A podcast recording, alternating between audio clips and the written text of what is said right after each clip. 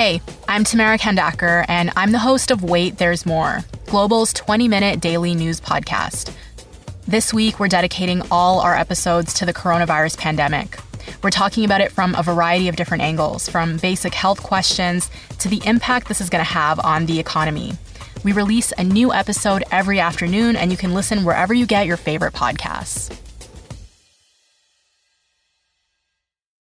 This is the Jon McComb Show on demand. Subscribe now on iTunes. Listen to the show live each weekday morning, 5:30 to 10 on 980 CKNW and through the Radio Player app. Well, if you've been aware of your surroundings since 2004 and followed tennis even peripherally, then you've seen the greatest troika ever on the men's side Roger Federer, Rafael Nadal, and Novak Djokovic. They have been the Fab Three.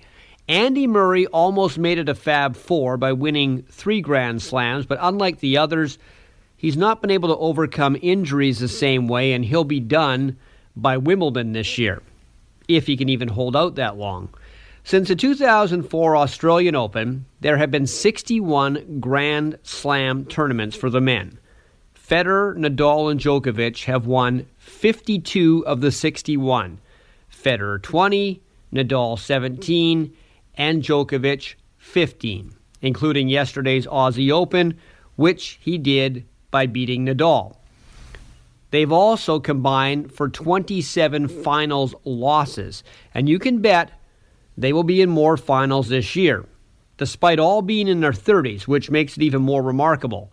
Now, Nadal was dominated by Djokovic on the hard courts of Australia this weekend, which is probably Djokovic's best slam. He has won seven times there. It was also the third straight Grand Slam win for Djokovic. But the next Grand Slam will be on the clay of the French Open, where Nadal is the king, so he'll be the favorite there. Now, I want to make a quick switch here to the NHL's All Star weekend, which just wrapped up. I know the NHL has changed formats of the All Star game numerous times over the years. The three on three tournament they have now was started just in 2016. And I have to say, and maybe it's just me, but on Saturday, the All Stars made 40 goals over three games. Really boring. Watching it was like standing in line at the motor vehicle office. I'm not sure how they make it better. You obviously don't want guys getting hurt in a midseason exhibition. But I'm thinking probably the best format they ever had for the All Star game was the original Stanley Cup champions against an All Star team.